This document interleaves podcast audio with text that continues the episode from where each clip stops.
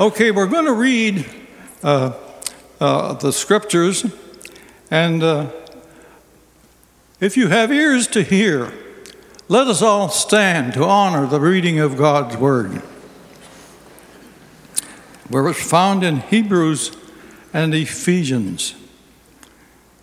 Brothers and sisters, since we have confidence to enter the most holy place, by the blood of Jesus, by a new and living way opened for us through the curtain that is his body.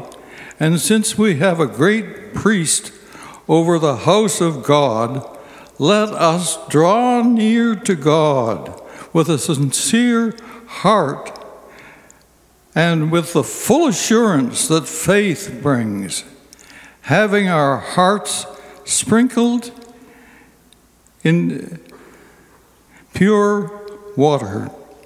Let us hold unswervingly to the hope we profess, for he who promised is faithful. And let us consider how we may spur one another on toward love and good deeds, not giving up meeting together as some are in the habit of doing but encouraging one another. And all the more as you see the day approaching. And now from the book of Ephesians Be very careful how you live, not as unwise, but as wise, making the most of every opportunity, because the days are evil. Therefore, do not be foolish, but understand what the Lord's will is.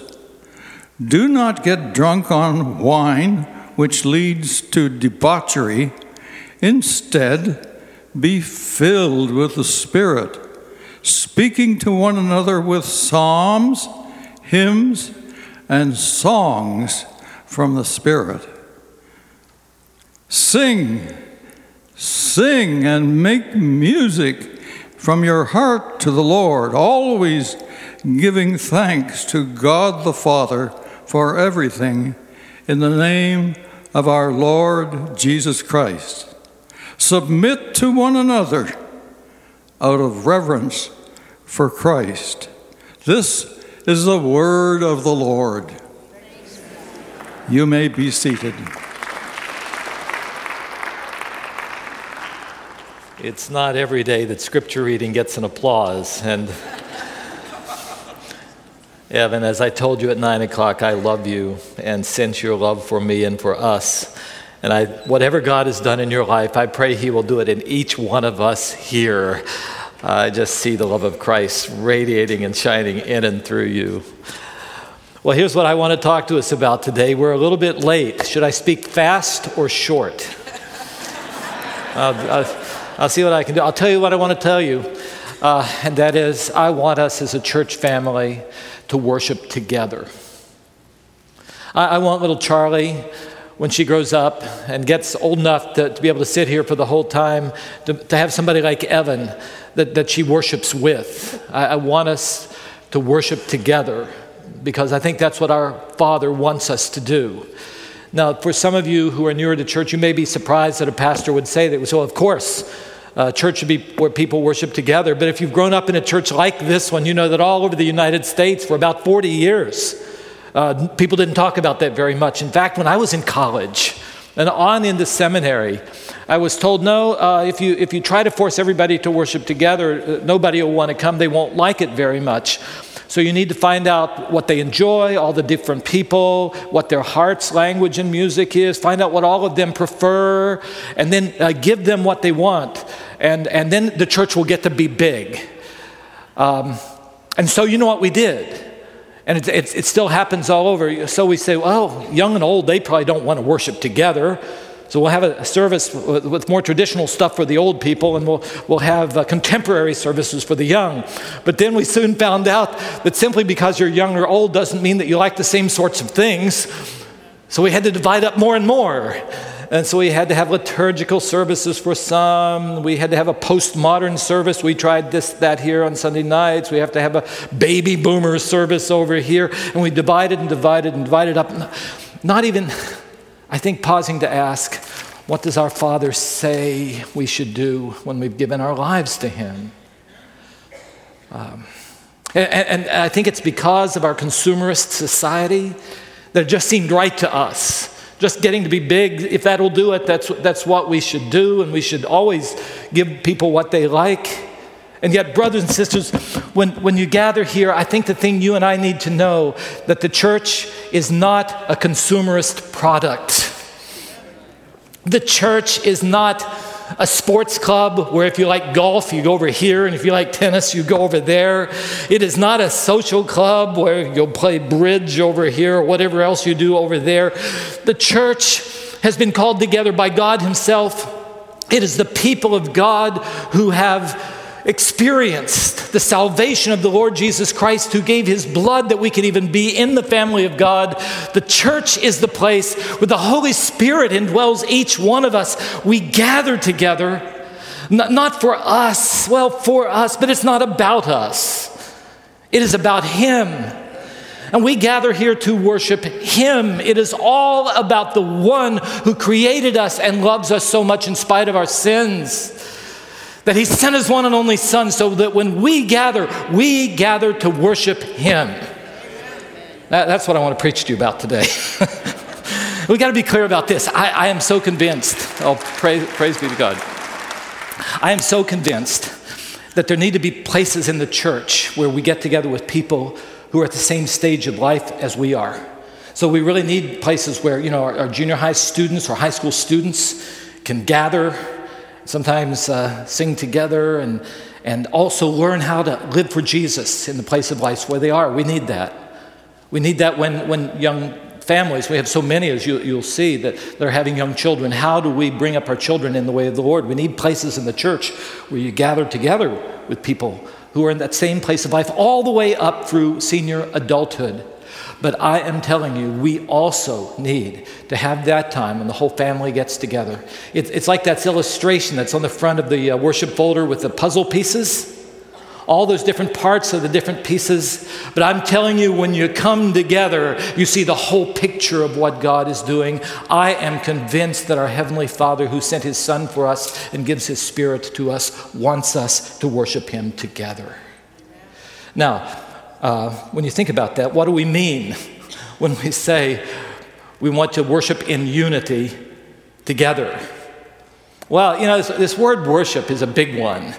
Um, even in the church, it is. And really, what it means is that that thing or that person that we put first in our lives, that we adore, that we allow to uh, direct every part of our lives.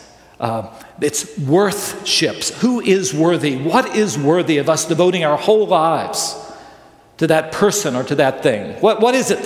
What is it that you put first that directs all of your thoughts and all of your lives? And the Bible insists there is only one who is worthy of our worthship, and that is God and God alone. So, so that when you see worship in that big way, you begin to realize that every moment that we live can be an act of worship. I mean, when you walk out of church and you meet a hurting person, and otherwise on your own you would have ignored them, but because you think that God would have you to go over and show them some of the love of Jesus, you go over and do it, that's an act of worship. Or when, when you and I feel a temptation to do something we know wouldn't honor God, and yet simply because we want to honor God, we say, No, I'm going to live for you instead of for myself, it's an act of worship. So it's a big thing. But when we talk about this call to worship Him in unity together, we're talking about one special part of God's call to us to worship. And that is, He brings us into a local community like this one, a family of faith. And He tells us, when, when I do, sometimes you've just got to give up some of those personal preferences simply to bring your hearts and your voices together in worship to God. That's what I'm talking about. And I am convinced that when we come across, together across all of those things that usually divide our world, uh, what, how old or young we are, uh, what our skin color might be, how much money we have, how much education we have, We, we bring all those things together with us. And yet, when we, we bring all those together and we offer ourselves as a whole family to God, I am sure our Father is pleased. And I think He'll do His work in you as well. So, so that's what it is that I'm so much longing for, for us to keep growing. I'm, I'm seeing it happening. Keep growing in this matter of us worshiping together as a family in unity. Now, the, the question is, what do we do when we get together and worship in unity? Because you can't do everything the Bible tells us that we should do in a, in a, in a service like this. We don't have the chance to listen to one another and to encourage one another in that way and, and to really pray and uphold one another. So you can't do everything in the worship service. But there are certain things that the Bible tells us we should do, and certain things that our brothers in Christ who have worshiped like we are throughout history have done, and that our brothers and sisters in Christ all around the world do every time they gather. I mean, so, so the place where you worship, I've been in churches that have met on the beach I've been in churches where you had to meet out in the forest because the government didn't want you to meet, and so you go and meet there. It looks a little bit different from Lake Avenue Church. and yet we did the same sorts of things together when we gathered as one family. What were they? Some of you can give this list, as well as I, but I just want you to know what you're in for. Several, seven things. One, we praise God together because we're just so thankful for what God's done. And, and God's people, when we gather, all of us have experienced forgiveness and mercy and grace of God. We've got to, we got to praise God together, and usually it's through our singing. Uh, what kind of music? That's always the problem. But whatever it is, we've got to get it together and sing because we're going to do it throughout eternity. Read the book of Revelation. Number two, we've got to pray together. Now, I want you to pray on your own and in, in, your classes and in your small groups and all of that. We want to do that. But there, are times where the whole church family needs to come together and, and spend a few moments in prayer. One of the parts of that that has to take place is that we have to confess our sins. Because one of the things that all of us experience together is we've, we failed in some way in this past week. If, if that's true of you, look around. We may not want to tell you where we failed, but we have, and we need to come together and acknowledge that. And because of that, the church worship service is not about me or about you, it is about Him who says, I know. And when we confess, He will be who He is. He says, I'll be faithful and just. I'll forgive you your sins. And together we hear, He'll cleanse us. And it makes us a hallelujah group. So we, we praise, we pray. And in that prayer, we also bring shared concerns uh, that are happening in our government, in our, in our neighborhood, and in our world. So we praise, we pray. Uh, Christians also have engaged in what I call ordinances. Um, some churches call them sacraments. Uh, baptism is one of those. That when a person comes to Jesus and wants to declare, I belong to Him, He is my Lord, I belong to Him, and in our baptism, because we do it by immersion, from head to toe, I belong to Jesus. We celebrate that together as a family and we rejoice.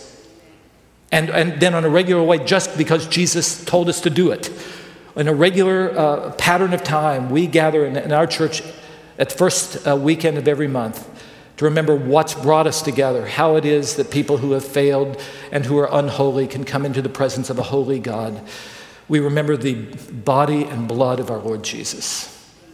We remember so that we will not forget that it's not about us, but about Him. So it's praise, it's prayer, it's ordinances, and then giving is a part of our worship. You knew the senior pastor would say that. We bring our offerings together, and a part of that is that God has put us in a material world. And, and to do the things God's called us to do does require giving, but there's something much bigger than that in the life of a church when we receive your offering. It's because we acknowledge that everything we are has been made by God. Everything we have has been given to us by God. We are His stewards. And so, in the offering, it is a tangible way of saying, Lord, I bring to you your tithes because He asks that of us. And offerings too, because many times you've blessed me enormously as an act of worship to you. Christians, when they've come together, have always acknowledged that through their giving. Praise, prayer, ordinances, giving, family life. Boy, this has been one of those services, hasn't it? when we have our children, you notice it wasn't just Perry and Annie de- dedicating Charlie to the Lord. We made a commitment. uh, to living this life in a faithful way so that Charlie can see genuine Christianity lived out within her community. And if she never sees us, she won't know. Family life. Uh, family life, we talk about those shared areas of concern. I know we can do it by social media. I know that we can do it uh, by email. But I tell you, when we gather and hear together, this is important to us. It's a part of worship. And sometimes we tell the stories of what God is doing. Do you remember Advent season? We heard the story of people actually meeting Jesus in a prison, that he doesn't abandon us wherever we are. We heard the story, do you remember, of Sue, who met Jesus in a, loud party that somehow on a screen, Jesus broke into her life. Do you remember that? And together we celebrate family life, it's a part of worship. Then, six, uh, what I'm doing now is a part of worship. Because we're a family of God, our Father, our Father, has given us His Word. And one thing we need to do when we gather together is sit under this word together. Now, you should read the Bible on your own. And I think in our small groups and our classes, and we, we need to study the word. But I'm just going to tell you something right now. When the whole family gathers together and this word is open to us, God will speak to you in a fresh way that perhaps you've never heard him before. It's just my testimony to you. Many of the times that God has called me away from what is wrong and guided my life has been in this place where I've sat under His Word together with my brothers and sisters. I'll be the first one to tell you it's really hard to preach to a group like you. And you might say, it is hard to listen to a preacher like you.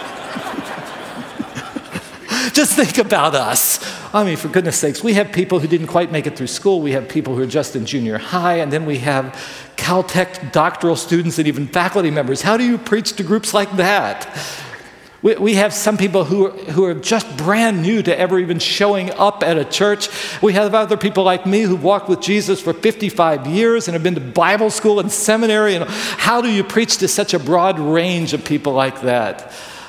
I, am not quite sure, except I do know this. I've got to listen to what the Father says. I've got to know you and love you and bring this word to you. And I think God's, through His Spirit, will speak to us all.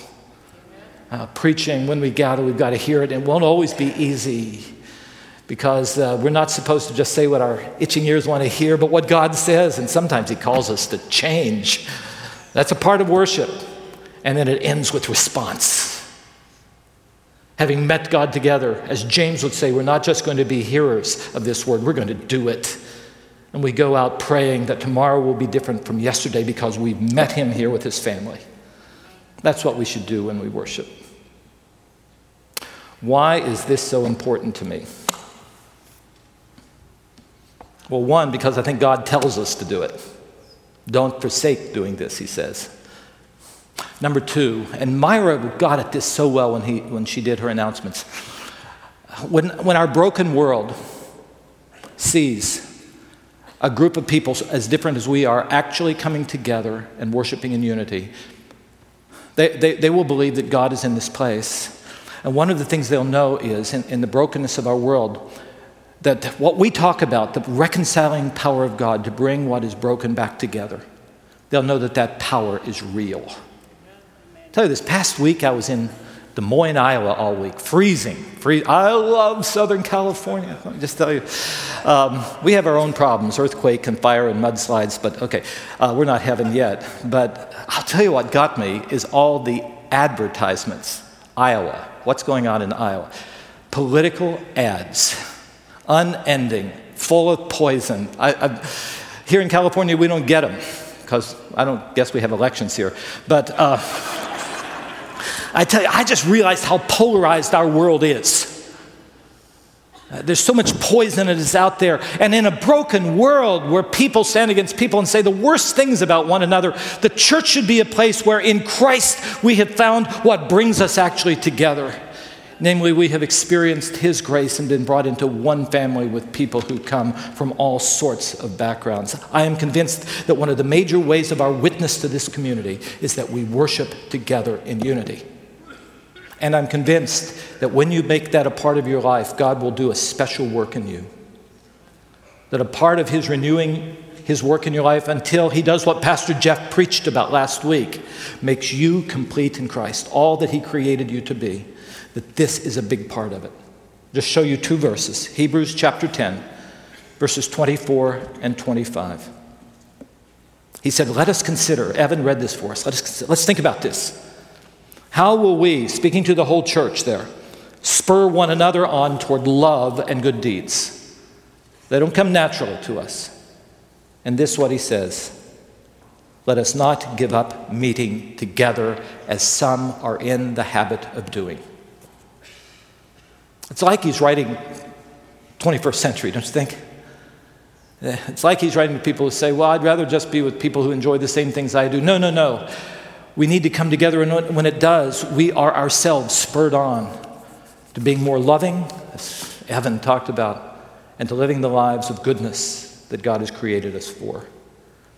Uh, one more text I'll give you before I end this section Romans chapter 15. Chris and I used this in our wedding. It really was written for a church a group of people in the big city of Rome who didn't really want to worship together. They'd come from such different backgrounds, and this was Paul's prayer for them. It's my prayer for us too. May the God who gives endurance, sometimes we need it, and encouragement give you a spirit of unity, is what it says, or the same attitude of mind toward each other that Christ Jesus had. Spirit of unity among yourselves, so that as you gather with one mind, coming under the word, and with one voice giving praise to God. You may glorify the one that this church is about, the God and Father of our Lord Jesus Christ. See, that, that, that's uh, why this is so important to me. Now, just a few words. How are we going to do this? This, this doesn't come naturally to us. Uh, because, because have, have, you thought about this? I can almost see uh, somebody watching us coming, coming into church, and they'll see uh, Ken Hilton. Oh, I saw him playing in a, in a jazz club. They must do jazz music at that church. And then, then they'll see some of the uh, orchestra members walking in. All those people play in symphony orchestras. Maybe it's classical music in that church. And, and then they'll, they'll, hear a high school student walking in with the earphone on, and it's so loud they say, She's listening to hip hop. What's she doing going into that church? And that pastor, he's from West Virginia. It must be all bluegrass in that place. they'll say that. Then they'll walk in and they'll see us somehow getting this together and worshiping together and giving glory to God. So, how is this going to happen that we do this? And Ephesians chapter 5, verses 18 to 21 is just powerful.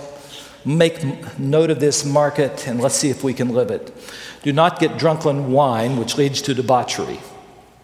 What he's saying is the chemical in alcohol can control and direct our lives, making us do things that we wouldn't want to do. Don't do that. He said, let something else control and direct your life. So instead, he says, be filled with the Spirit. Let the Spirit of God direct your life. And when he does, this is what you're going to do speak to one another with psalms, hymns, and spirits, spiritual songs or songs from the Spirit. This is what you'll do sing and make music from your heart to the Lord, always giving thanks to God the Father for everything in the name of our Lord Jesus Christ. And you'll do it submitting to one another out of reverence for Christ. So, four quick instructions. Number one, when you come to Lake Avenue Church or any other church you go to, pray that God's Spirit will give you strength to enjoy singing all kinds of songs to the Lord. I love how he puts it here. He starts now, be filled with the Spirit. Because I think Paul knows what I know as a pastor. We need the power of God's Spirit actually to come and worship together.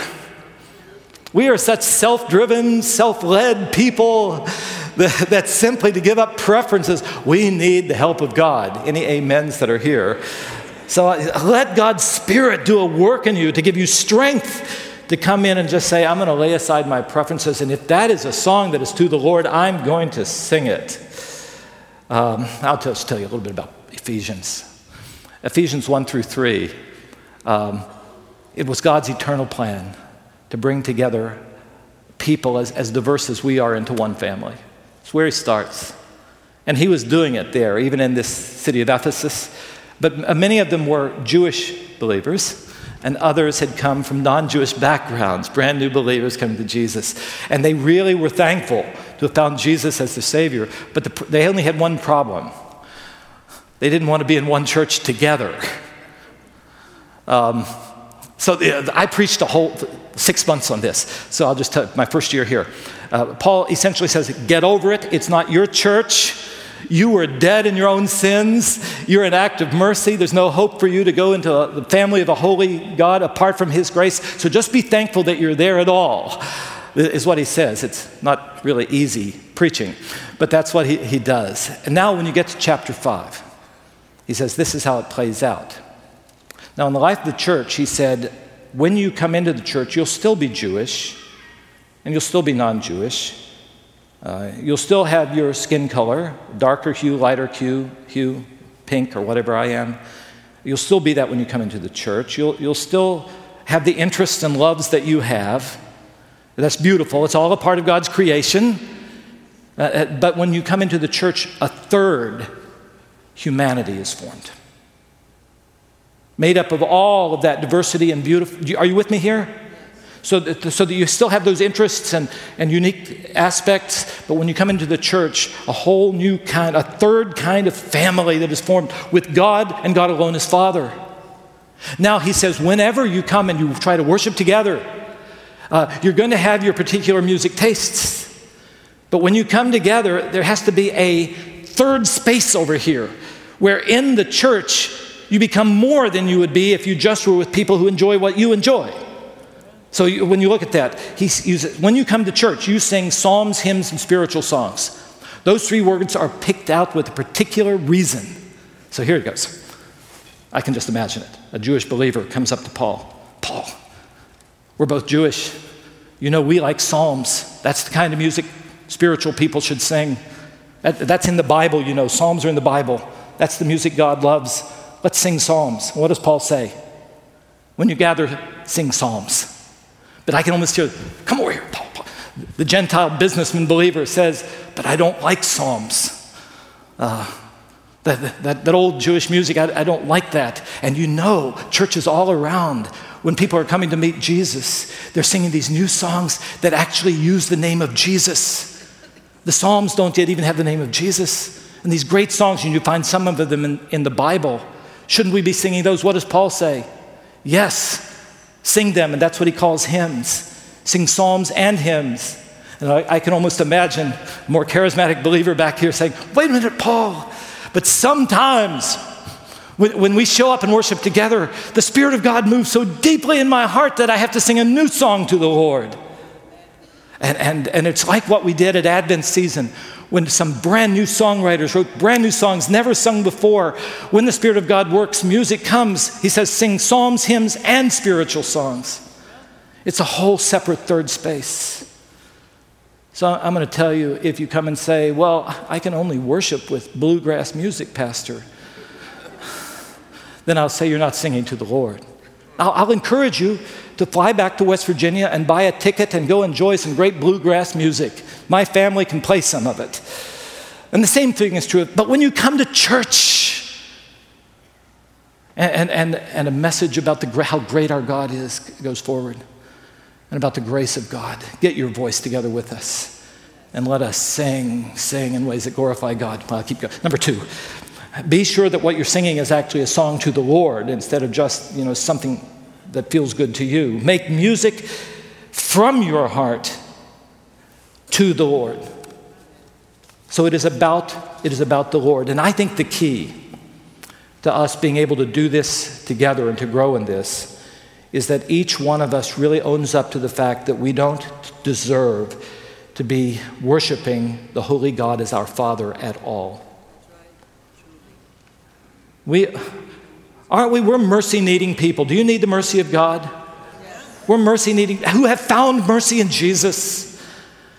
And so we are so grateful that we just have to offer our hearts and lives to Him. So here's the third thing I want you to do. Even before you come to church at home, uh, do a heart check and make sure that you are grateful for what God has done for you. The, the, the, you don't come in with pride thinking, well, other people need God's grace more than I do. No, no, they don't. We all need it. But make sure of your own heart. Always, how does he put in verse 20? Always give thanks to God the Father for everything in the name of the Lord Jesus Christ. So here's my principle. I want you to think about it.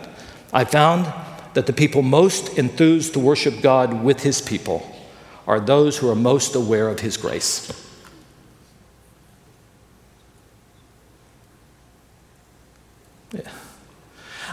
I think sometimes we don't experience the power and presence of God because we aren't thankful, deeply thankful for what He's done. We've got to somehow try to stir up something, something that we don't really feel. We're not thankful.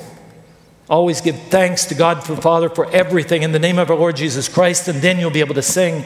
Then you'll be able to hear His word. Do a heart check before you come to church. And then when you're in church, um, I want you to take some time occasionally just to look around you. Didn't you love what Evan said? Don't you know he, he looks out and he says, I love all of you. I love all of you. I'm so thankful for all of you. I even get to be a partial Armenian when I get to be together with my brothers and sisters in Christ. It's just so, so beautiful. Look around you and recognize that everybody, every one of us who comes to church, we're, we're, we're experiencing difficulties in parts of our lives. Some are facing sickness in our own lives or in our children. Some of us are having really hard and broken relationships in our marriages and in our, our families. Some of us are having a hard time financially. This world, this side of heaven, is tough. God has brought us together. And together, as we cast our eyes upon the Lord and pray for one another, I'll tell you what happens to me so often here among you hope is restored. When I worship God and I cast my eyes upon Him, I realize that no matter what I'm going through these days, He is bigger than that problem that I am facing. And it gives me the ability to walk out with joy and peace, with a song in my heart. I long for us to worship in unity together. And I'll, I'll, just tell you, if you're visiting here, I know we have some who came for Perry and Annie, uh, I love what God is doing among us. I see this desire and this love for worshiping together growing among us here. And I'm just praying that the Spirit of God has that grow more and more and more. It's going to be a magnificent thing. It already is. In a family that's as diverse as this, if the sole reason why we come is to worship our God together and to hear from Him together and to go out and live for Him together, I tell you, it will bring great joy to your heart. And you will be encouraged to love and to good deeds. And I know deep, deep down inside of my heart that when we do, when we, in a world, a consumerist world, are willing to lay aside personal preferences for the sake of the body of Christ, because God, by His grace, has brought us together, I know deep in my heart that our Heavenly Father is pleased when He sees and experiences us as His people worshiping Him in unity. May we do it to His glory. Amen. Amen. Let me lead us in prayer, and then I want us to sing a wonderful song together. Father, thank you for this church family. I, am so thankful for those who have brought us the message of Jesus. Watching Andy and Perry this morning and knowing how deeply committed they are to telling, uh, telling little Charlie about Jesus and to living their faith in front of her. I know how deep that is. And I know how much they need a family to walk with them all. I do too, we all do. Father, so you brought us together. Father, help us to be the kind of church family, household of faith that you long for us to be. May that be seen by anybody who visits here, even in the way we worship together. May they not see a selfishness May they not see a, so, a social club. May they see a group of people who are just so deeply thankful for your mercy and your grace and that you love us and that you've given us a family. That, Father, that they too are drawn to you and to the life that Jesus gave his life to give to them and to us. Father, be glorified through our worship together, we pray, in the name of Jesus. Amen.